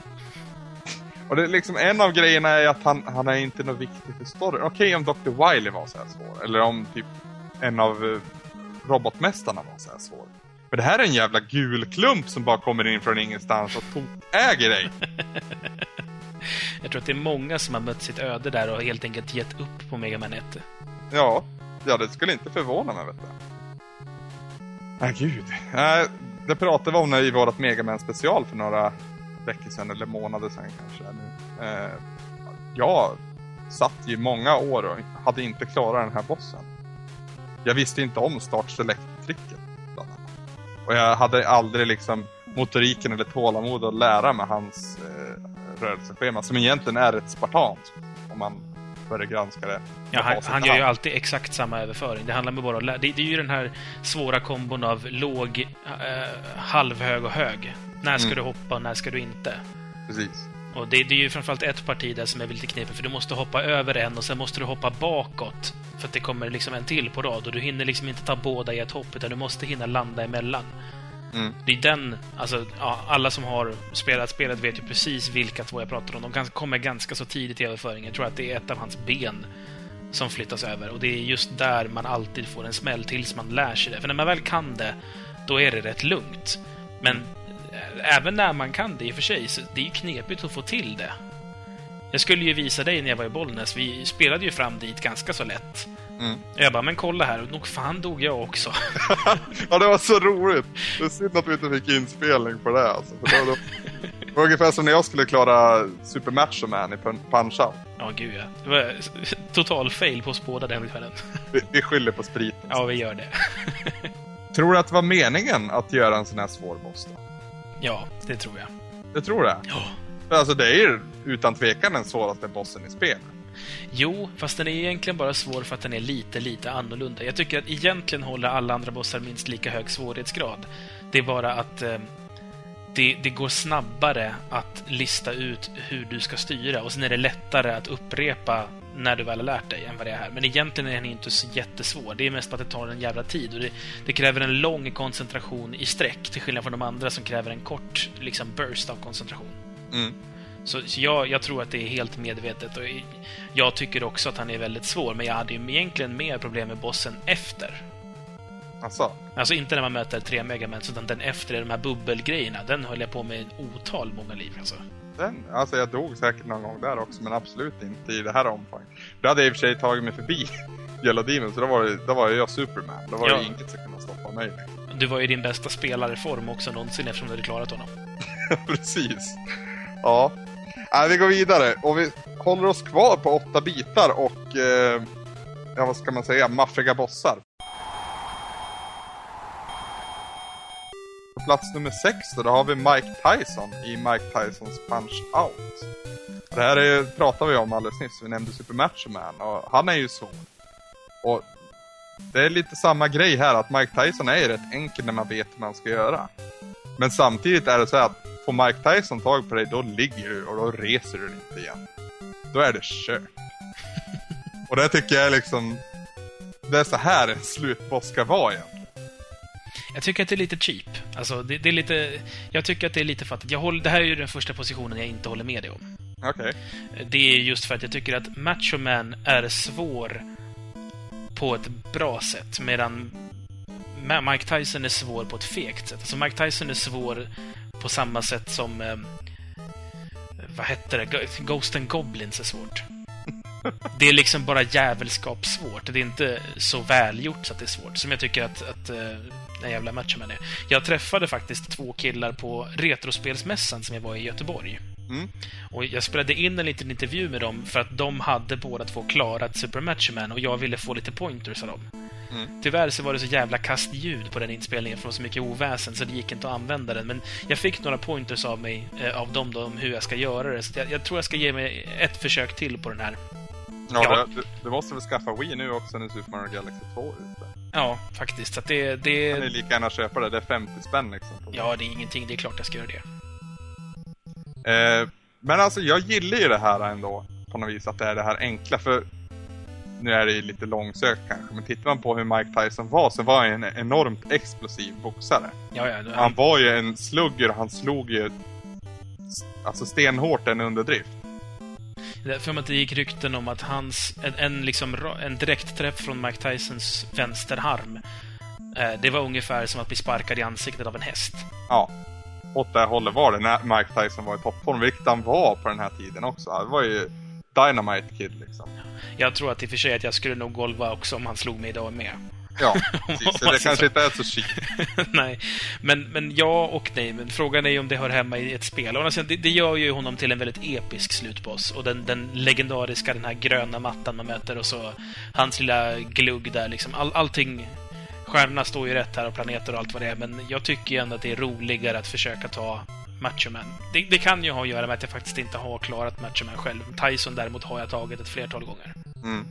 Det kanske är att det här mönstret inte är lika komplext som, som Macho Man. Det kan nog vara det. Alltså det här handlar mer om att gör du ett misstag är du körd. Ja, det är det jag tycker om, vet du. Jag gillar den där balansgången. Och känslan man får när man tar den, när man spöar Mike Tyson. Liksom. Jag var inte så gammal när jag gjorde det här första gången.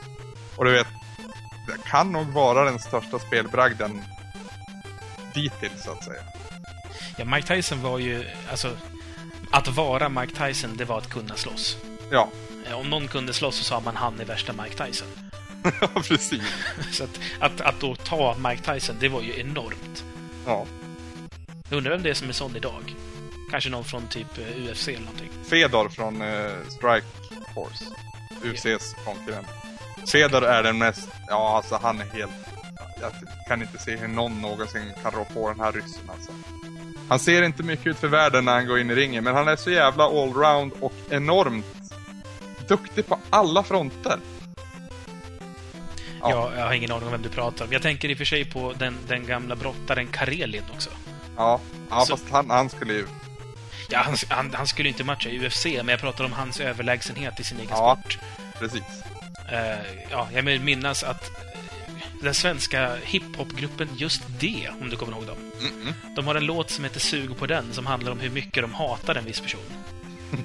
Och de har en rad i den där de sjunger eh, Jag skulle hellre låta Karelin gå lös på min pung med en hovtång än att tänka ditt namn en enda gång. Det är en sån här rad som sitter kvar i min skalle för den är så jävla snygg. Säga vad man vill om just det, men Petter har aldrig nått upp till deras nivå. Willie Crawford du, han är rimmets mästare. Men du, nu har vi kommit rätt långt från bossfighter, så jag tror det är dags att styra tillbaka. Ja. Och vi styr tillbaka mot någonting som är hyfsat aktuellt kan man väl säga nu i- på E3-veckan. På plats fem har jag nämligen GLaDOS, eller Gla- GLaDOS eller vad man säger, från Portal. Eh, och det utannonserades ju Portal 2 bara igår tror jag det var. På Sonys presskonferens, ja.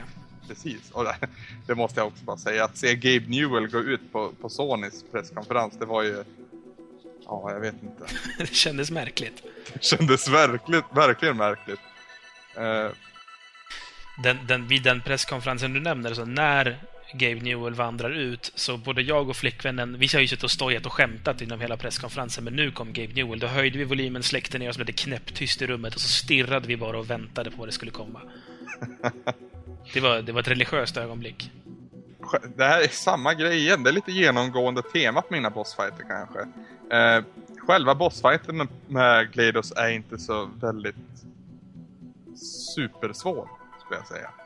Det gäller att fatta vad du ska göra bara egentligen och så fatta det inom tidsramen för den tiden du har på det. Men som jag ser det, som, som jag tycker, så är egentligen hela spelet en enda stor bossfight mot GLaDOS. Det är väl halvvägs in som du förstår det Mm. Ungefär.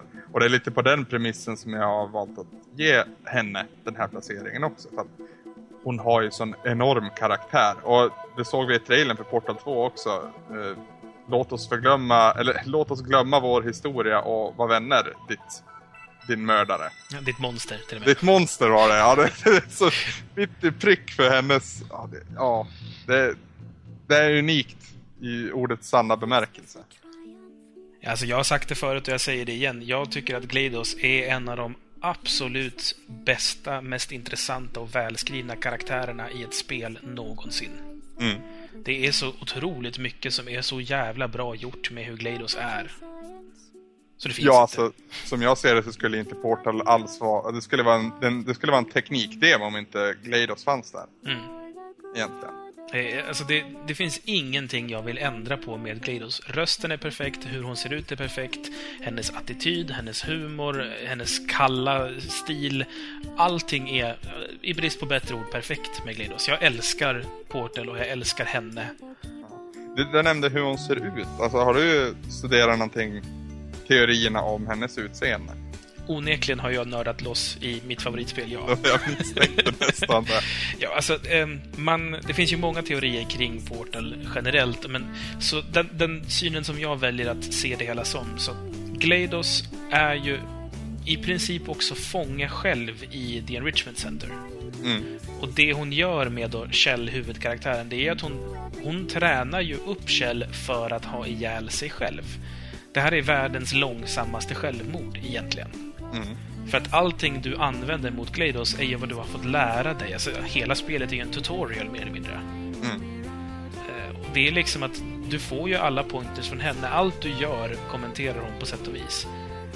Och det är hon som, som ger dig alla grejer du ska göra. Det finns ju några grejer som kommer från den här The Ratman. Mm. Men, men hon är ändå den som liksom inte har tagit bort det där eller, inte, eller har sett till att du ser det på sätt och vis. Eh, Och tittar man också själv på hur hon faktiskt ser ut, så, alltså backar man och studerar hur, hur hon är eh, digitaliserad så att säga i spelet, så det är ju egentligen ganska så uppenbart att det är en slags perversion eh, av en, vad ska man säga, det är en, Robot-SNM. ja, en upp och nervänd kvinna i bondage-dräkt typ Ja. som hänger från taket. Och det, det, är liksom, det symboliserar ju hennes fångenskap i detta. Hon säger ju också själv att hon har ju blivit så bekväm i sin fångenskap att hon vill inte komma ut. Det sjunger hon ju om i slutlåten också. Mm. Ehm, ja. I think I prefer to stay inside och så vidare. Nej, helt suveränt spel. Och det var ju gratis nu så nu lär väl hela världen ha spelat det. Ja, det hoppas jag. Om ni inte har det så stäng av nu och gå och spela spelet. Någonting åt det hållet. Vi går vidare på plats nummer fyra. Vi börjar närma oss slutet här. Mm. Eh, här har jag ingen annan än Bowser. Från vilket spel? Super Mario Bros 3. Misstänkte det. Jag ville höra en reaktion på Bowser först, för han har väl... Ja, det är en ikonisk slutboss också tycker jag. Fast på ett lite annorlunda sätt. Ja, när jag var liten så hette det inte boss, det hette drake. Aha. Jag minns ju när jag spelade andra spel, alltså jag spelade Kung Fu, kommer du ihåg det? Sidskrollande enkla spelet. Ja. Och så när man kom till bossen så sa man att man hade kommit till första draken. ja, just det. Association. Ja. Nej, men Bowser är ju ikonisk och han är ju... Jag tror att han faktiskt är som bäst också i, i trean. Ja, det är på två sätt det där. Alltså det finns ju två Bowsers, som jag ser det. Mhm. Dels finns det den här som egentligen är ett elak Bowser. Eh, som vi ser i alla de klassiska Mario-spelen egentligen. Mm. Eh, han blir ju mer och mer dock den här killen som alltid får stryk och liksom man, man, vill, man får, han får nästan lite... Man känner nästan lite sympati med honom. Eller empati, eller hur det blir. Jag, får lite så här hela och halvan slapstick-vibbar av honom här, nu för tiden. Men sen har vi den här extremt roliga som jag vill pusha lite för. Den Bowser som finns med i Super Mario RPG och följande Paper Mario-serierna. Där Bowser faktiskt står på din sida ibland och han har alltid så sköna anledningar till varför han gör det. Eller ja, i andra, det är till Game... Nej, det, det är till Nintendo 64 där är det han som är slutbossen. Då är han bad guy.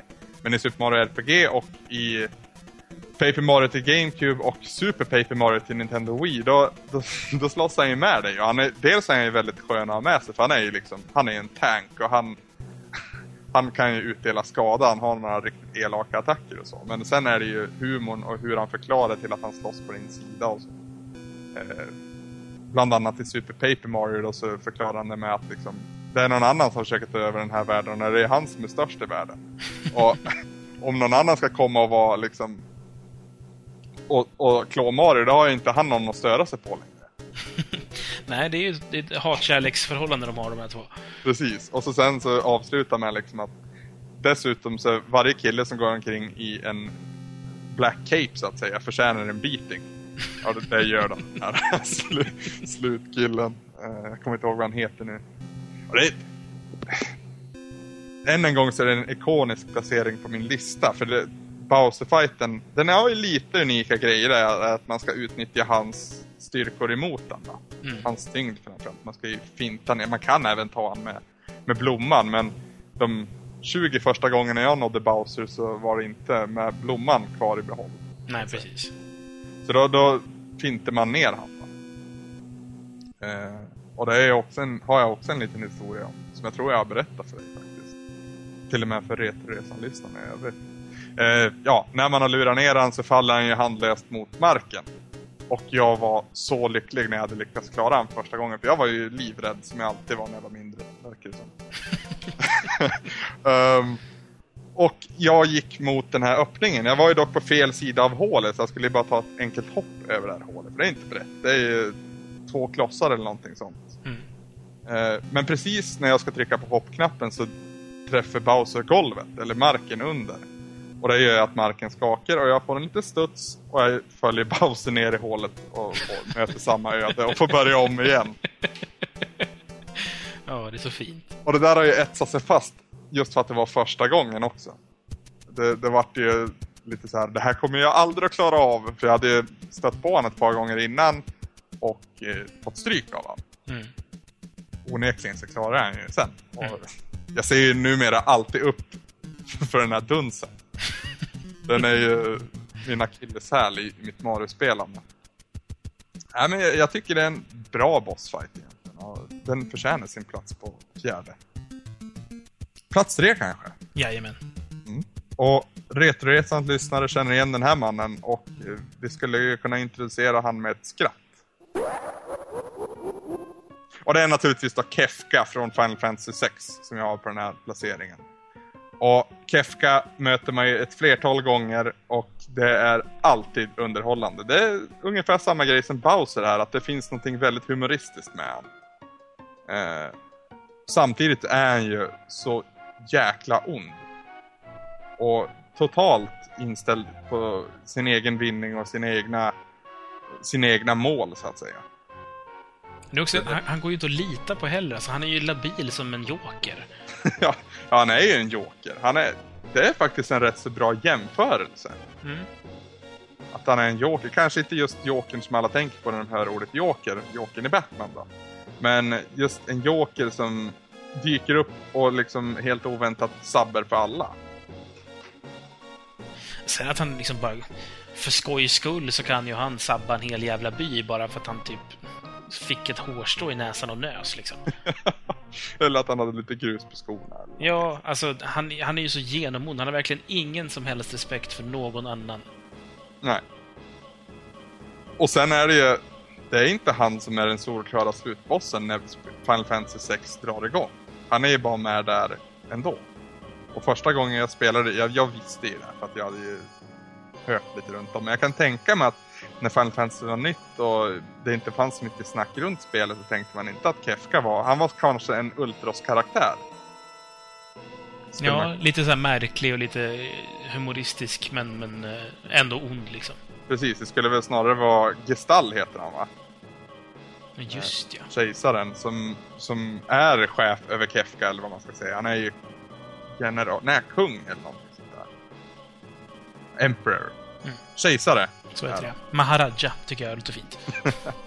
Men eh, Kefka är ju slarvsylta av, av han.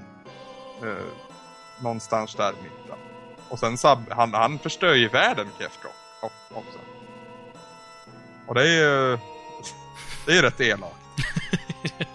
ja, det, det är verkligen... Ja, jorden går ju under för att han ska få sin vinning igenom. Precis, det skiter han i. Och han, till slut så vill han ju förstöra allt och allting, bara för att han kan. Och det, det finns ingen mening med det som kan förstöras, för att förr eller senare så kommer det att förstöras, enligt han då. Och det är ju en... Du hade några ord för det när vi pratade om det sist. Han är en sann nihilist. Så var det. Sen, alltså nu börjar det bli tjatigt här, men än en gång. Just bossfighten med han sista gången, den alla tänker på, den här sista bossfighten med Kefka, var väl kanske, i alla fall inte för mig, vidare utmanande eller ens spännande egentligen. Det var snarare inramningen och det här, ja men prestationsbilden då. Men Kefka som karaktär och som att han faktiskt står som sista slutboss tycker jag är helt suveränt. För att tidigare så har det varit det har varit demoner från andra planeter och det har varit liksom övermäktiga saker hela tiden. Kefka börjar på samma nivå som dig egentligen. I spelets inledning så är han lika mycket människa som Locke eller Edgar eller Sabin är. Eller ja, Sabin är väl... Han kan ju lyfta hus. Så. men, och Locke och, och Kefka de går ju lika långt fast åt helt olika håll. Kefka blir till slut en, en, en makt att räkna med. Och det blir väl Locke också med, med alla hans summons som man bär omkring. Eller Espers heter det i Final Fantasy 6. Så jag, jag tycker det är en väldigt intressant bossfight ur den aspekten. Det är ju lite Nemesis-känsla på den. Precis. Eh, vi har ju pratat en hel del om Kefka och Final Fantasy 6, så vi kanske ska ta den andra placeringen på min lista. Mm, kör hårt. Och här, nu säger jag tvärt vad jag tidigare sagt, för här är det en, en boss som verkligen känns som en sista boss och som också bjuder på en ordentlig bossfight. Eh, på plats nummer två på mina bo- favoritbossfighters har jag Mother Brain från Super Metroid. Super Metroid är ett sånt gudomligt bra spel också. Jag tror det är på plats tre på min totala lista. Suveränt spel och en suverän slutfight, måste jag säga. Ja, och det som gör den suverän då det är att den är i flera steg. För när man, när man spöade Mother Brain första gången, nu har jag ju aldrig gjort det men jag har sett folk som gjort det. Då var det ju bara en hjärna man gav sig på egentligen. Mm. Förstörde. Och det börjar på exakt samma sätt i Super Metroid och du tänker att shit, nu har jag klarat det, fan vad bra jag är. Sen händer ju någonting. Uh, hjärnan har ju en kropp under till som, som reser sig upp och bossfighten ställer sig i sin andra fas kan man väl kalla det. Mm. Och är skitsvår för övrigt. Skitsvår. Framförallt för att man inte är beredd på det. Och eh, ja. När man väl klarar det då, då kommer det en, en typ fuck you-fas. Eller jag vet inte vad man ska säga. när, när det liksom är körd. Motherbrain visar hur överlägsen hon är egentligen och eh, ja, spöar upp Samus ordentligt. Ja, mer eller mindre tömmer ditt liv på tillbristningsgränsen. Ja, precis. Och sen är det ännu en twist och så kommer en Metroid in i bilden. Original-Metroiden tror jag det är till och med. Eller hur, hur är det där? Det är väl den här bebis-metroiden som man upptäcker ganska tidigt i spelet. Mm, hon offrar ju sig själv för Samus vinning så att säga och lyckas också ge tillbaka Samus alla dess krafter. Och sen är det då den stora finalen sen när liksom allt är utjämnat igen. Och det, när det vänder så här många gånger och det är överraskningsmoment på överraskningsmoment, alltså det... Ensam på mitt rum och det var mörkt och det regnade ute och den här bossfighten på en liten, liten TV. Du vet hur jag visade upp det i Bollnäs-avsnittet, hur liten den här TVn var. Mm.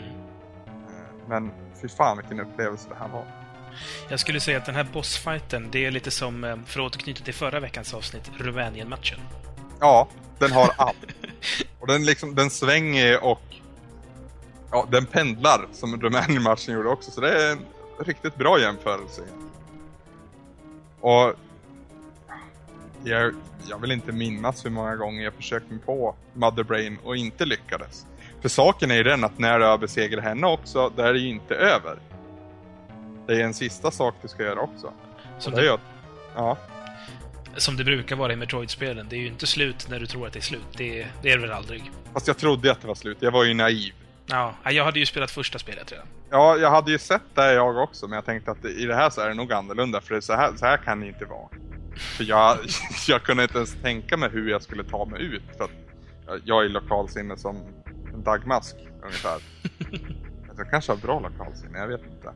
Men ja, i vilket fall som helst, jag är värdelös på att hitta. eh, Både i verkliga livet och mitt, i, i spelandet, så att säga. Eh, men det fick jag ju så ta mig till att göra, så att säga. Och det här har blivit ett sånt inetsat sommarspel för mig just för att jag spelade på sommaren. Jag var ledig att kunna spela under långa, långa sträckor liksom. Och du vet också historierna berätta om att jag lånade det här första gången jag spelade igenom det. Och Jo, ja. Och att du inte vill ge tillbaka det. Precis, jag gav inte tillbaka det. Jag sa åt mamma att, de, att jag inte skulle vara hemma om de ringde och ville leka eller göra något. Det här skulle de inte få ta ifrån mig. Och det, det, åh, det blir nog att jag spelar igenom det igen i sommar alltså. det, det måste nog bli så. Det blir en sån här tradition att under sommaren så ska man nog spela, kanske inte spela igenom, men spela lite Super Metroid i alla fall. Jag måste fråga också, jag har säkert frågat det här förut, men har du spelat Zero Mission eller Fusion? Nej. Gör gärna det, för det är, det är i princip samma grej, fast nytt. Det, det är något av dem du gillar bättre än Super Metroid, jag kan minnas. Jag håller Fusion varmast. Ja. Det Hur är, premissen där så att säga? Hur, vad är det som är fusion? eh, Fusion fortsätter... Eh, nu, nu kommer ju Other M här emellan då, men, men Fusion fortsätter efter trean. Okej. Och då är det alltså att eh, du, den sista Metroiden, den, den dör ju här. Eh, Och så visar det sig då att det finns en annan varelse som heter X-parasiter som, som Metroids har livnärt sig på, på den här planeten Cebes där de, där de befinner sig. Och nu när det inte Metroids finns, då börjar de... Då börjar X-parasiterna ta över istället. Och X-parasiterna har ju massa olika förmågor och eh, du blir också infekterad av en X-parasit i introt. Mm. Men eh, man har ju kvar så att säga resterna av eh, eh, den Metroiden som räddade er. Så man, utifrån den så får man liksom skapa en typ av genmodifierande vaccin som man ger till Samus. Så den, den räddar livet på henne en gång till, redan i introt till Fusion. Oj då. Det är, det är ett bra spel. Alltså det, det är ju lite annorlunda då i och med att det inte är Metroids i spelet, utan det är istället X-parasiter. Men de har en förmåga att de kan härma eh, saker de inpräntar sig på. Och då kan jag tänka mig att det finns en eh, annan version av Samus också då. Just ja, SAX heter den och man är livrädd för den hela spelet igenom. Ja, det låter ju lovande alltså. Ja, men spela det, det är skitkul. Och, och Zero Mission, det är ju en remake av första spelet som är suverän också. Jag tror till och med att det är Super Metroid-motorn. Lite moddad då, men, men i grund och botten så är det alltså Super Metroid fast med nya banor och det är ordentligt regisserat av suveräna Nintendo-killar. Så att ge dig på dem. Båda är Game Boy Advance-spel va? Ja, och båda två är suveräna. Så att, ta dem i sommar också, så, så får du ju alltid ett svep. Det är, det är bra spel båda två, suveräna. Ska vi försöka få tag i en Game Boy Advance då? Det ska du ordna. Bums. Eller Det en, finns ju såna här toksnygga som har den här um, NES-looken. Ja, jag har en, en ganska ful lila, men eh, det, jag kan ju spela dem på DSen också, så det funkar rätt också. också. Ja, men med den bomben så tror jag det är dags att avtäcka nummer ett också. Mm, låt höra.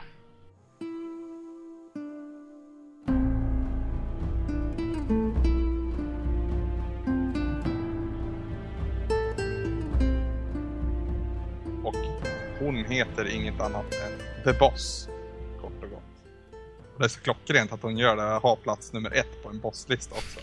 Hon är liksom the boss. Och det är också hennes roll i Hideo Kojimas universum som är Metal Gear Solid. Och det, hon är från Metal Gear Solid 3, Snake Eater eller Subsistence. Beroende på vad du vill spela. Helst Subsistence med den rörliga kameran. Men eh, det är inte kameran som gör spelet till vad det är.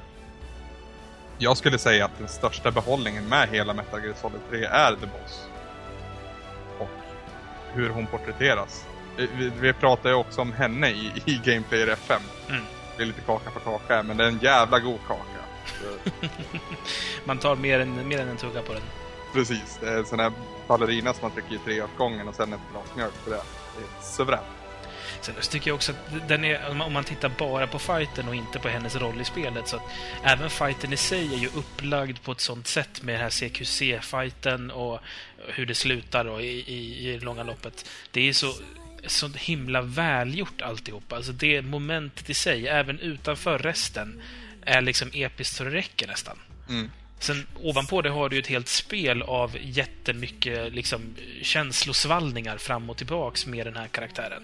Och Precis. vad hon betyder för Snake och, och även vad hon betyder för Metal Gear Solid-historien som helhet. Hon är ju inspirationen bakom att Big Boss gör som han gör.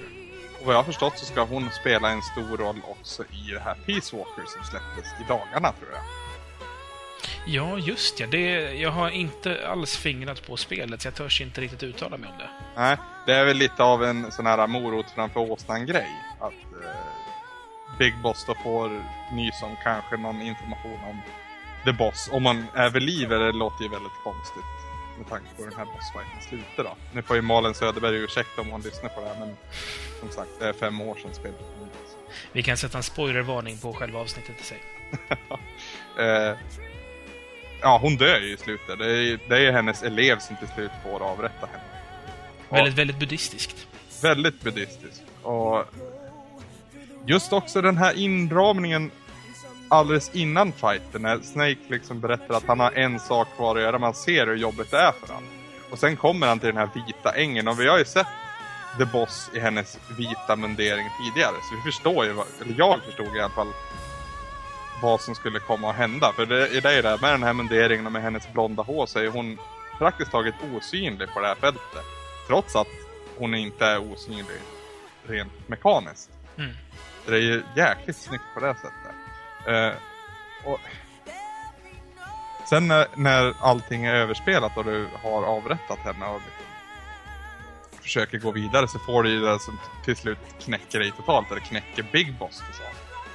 Och det är nog när han får höra den verkliga sanningen från den här äh, kinesspionen, jag kommer inte ihåg vad hon heter. Är det Olga? Nej. Nej, Eva heter Eva hon. heter hon, ja. Eller hon har väl kodnamn Eva då. Eh, och Revolver Ocelot har väl kodnamn Adam. Jag tror det är så. Något det, det är ju en riktigt komplex berättelse det här, kan man ju minst sagt säga. Det är bara att ladda ner den här databasen som finns i Playstation 3. Där all information finns om varje karaktär. Men i vilket fall som helst då. Eh, det som riktigt knäcker Big Boss och det som gör att han till slut då som, som slutboss i första Metal Gear-spelet, det är ju den här informationen han får sen om att allting hon har gjort och liksom hon har hon har offrat sig själv för sitt, sitt land och sin plikt så att säga. Jo, det är ju, vi pratade om det tidigare, att det, det blir ju ett ganska rejält vemod som inleds redan vid skottet, men som bara fortsätter maler på tills liksom sista sluttexten. Ja precis, och den sista bilden vi ser i det här spelet det är när, när Big Boss, eller Jack heter han? Tror jag. jag tror han är. Eh, Ja, jag minns inte vad hans riktiga namn är. Det kan vara Jack. Snake, säger vi kanske. Han står vid hennes grav och gör honör. Och under vissa vi- filmsekvenser i det här spelet så kan man trycka på en knapp och då ser man ur första persons vy. Mm. Ibland är det roligt att ah, han kollar ner urringningen på henne och så. Det, är liksom, det för ju spel, spelmediumet bakåt snarare. För det är japaner, vad kan man göra? Men, men i det här då ser man ju att hans öga, för han har ju bara ett kvar vid den här punkten. Det är ju tårfyllt så han, han ser bara ett grummel så att säga. Och sen ser man också en scen när en tår rinner ner från hans kind och sen zoomar det ut till den här fantastiska låten också, Way to Fall med Poets någonting. Inte Poets, Jimmy Johnson. Poets of the Fall eller någonting sånt heter han. Star Sailor heter han, förlåt. Ja, det är med det i min, min, min, mitt musikavsnitt för typ 15 år sedan. Jag, jag tycker allting med Metal Gear Solid 3 och dess brahet och dess suveräna det, det suveräna i Metal Gear Solid 3 det utgår på ett eller annat sätt från The Boss. Och visst, det finns en Metal Gear i Metal Gear Solid 3 men det är ingenting mot den här bossfighten.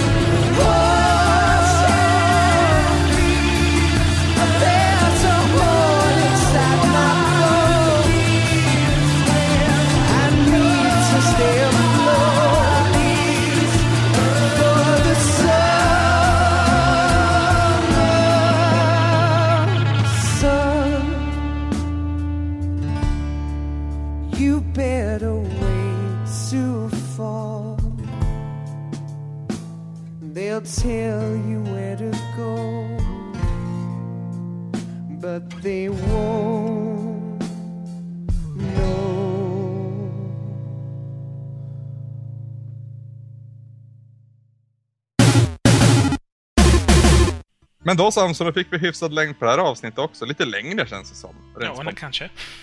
Det vart ju spännande. Får vi se om det här blir ett återkommande segment. Då måste jag ju jobba på mina listor ännu mer, det är ju jobbigt. Jag tror inte vi kan sluta med eh, sagostunden heller, Anders. Det, det är för kul att hålla på med det och det är definitivt för populärt. Ja, ja verkligen. Det är bara att lyssna på Tove. Men till nästa vecka ska vi också spela ett nytt spel och då frågar jag dig vad det kan tänkas vara. Till nästa vecka plockar vi upp Wonderboy in Monster World till Sega Mega Drive. Mhm. Det är alltså ett plattformsrollspel, kan man väl nästan säga. Mm. Eh, Det är utvecklat av Weststone, eller Westone, hur man nu ska säga, West One kanske. Eh, Och utgivet av Sega själva. Kom i Japan den 25 oktober 91 och året efter då till Nordamerika och Europa. Finns även på Master System nerportat förstås. Mm. Ehm, det är vad jag har förstått, eh, en, en liksom, alltså Wonderboy är ju en av Segas uh, maskotförsök, kan man väl nästan kalla det. Ja. Alltså innan Sonic. De hade ju Alex Kidd också. ja, de hade en tredje också som jag inte kommer ihåg namnet på. Ja, säkert. De hade säkert en myriad innan de till slut hittade Sonic, men Wonderboy är lite bortglömd, känner jag. Alltså, framförallt eh, för oss som svenskar, tror jag. Mm. Jag tror han har en större roll i, i USA av någon anledning. Om det var att Sega hade ett starkare fotfäste där kanske. Hur som i alla fall då, så utspelar sig spelet i världen Monster World och eh, storyn beskrivs då att det var en gång i tiden en eh, väldigt fridfull region. Eh, men då, eh, freden har ju förstås försvunnit då i och med att en, en armé har invaderat hela staden, alltså en armé full av monster. Mm. Och en ung man då som heter Shion har lovat att han ska minsann han ska minsann besegra alla dessa monster och återställa freden i landet. Och det är där vi kliver in helt enkelt och ska försöka hjälpa honom med den här resan. Precis. Får vi se hur det går. Spelet finns också på Virtual Console även för oss europeer. Heja heja! Eh, ett sånt spel igen. Ja, Mega Drive, Anders. Vad är det för priser på dem? Eh, 800 Wii Points borde det väl vara va? Alltså 80 spänn då ungefär. Så eh, det, som sagt, ni som har en Wii, ge er ut och tanka ner det. Och eh, ni andra, ni får gräva bland eh, annonser misstänker jag för att hitta det, för det kan vara ganska svårt. Det finns väl inte heller på någon sån här eh, Mega Drive Collection eller något sånt där va? Nej, inte vad jag kan minnas i alla fall. Hur som helst i alla fall så är det det vi ska ge oss i kast med inför nästa vecka. Då så Samson, då är det dags att runda av för den här veckan. Och ni som lyssnar, om ni vill kommentera på det här avsnittet så kan ni göra det på retresan.se. Det går även bra att göra det på våra forumtrådar på loading.se, på gameplayer.se och på wearegamers.se. Länkar till dem finns på vår hemsida. Det går också att prenumerera på den här podcasten, det bör man väl göra tycker jag. Och då gör man det antingen via iTunes eller RSS. Länkarna finns på vår hemsida. Går ju också att följa våran Twitter. Där heter vi kort och gott Retoresan, alltså twitter.com snedstreck Retoresan. Sen har vi ju vi personliga Twitters också, om, om man vill. Som lätt går att hitta via Retroresan också. Precis. Så det var lite snokiga, det tycker jag är kul. På Facebook.com så kan man ju också komma åt Retoresan om man gör ett sån här slash och sen skriver Retoresan efter den där adressen. Det där var nog det krångligaste sättet någonsin att förklara det jag försöker Jag tror, jag tror vi kanske gör enklare att säga helt enkelt facebook.com retroresan. Ja, precis. Där finns vi och där kan man bli fan av oss, heter det väl. Jajamän. Ja, och det, det bör man ju göra om man inte redan är det. Men då kan man ju säga åt sina kompisar det. Så att vi passerar 101 fans. För Radio Speltorsk passerade nyss 100 fans. Det var lite. Jaha, där ser man. Vi får dra igång kampanj. Ska vi orka med det också? ja. eh, sist av allt så kan man ju också mejla till oss. Och det här har ju varit lite av en akilleshäl för oss.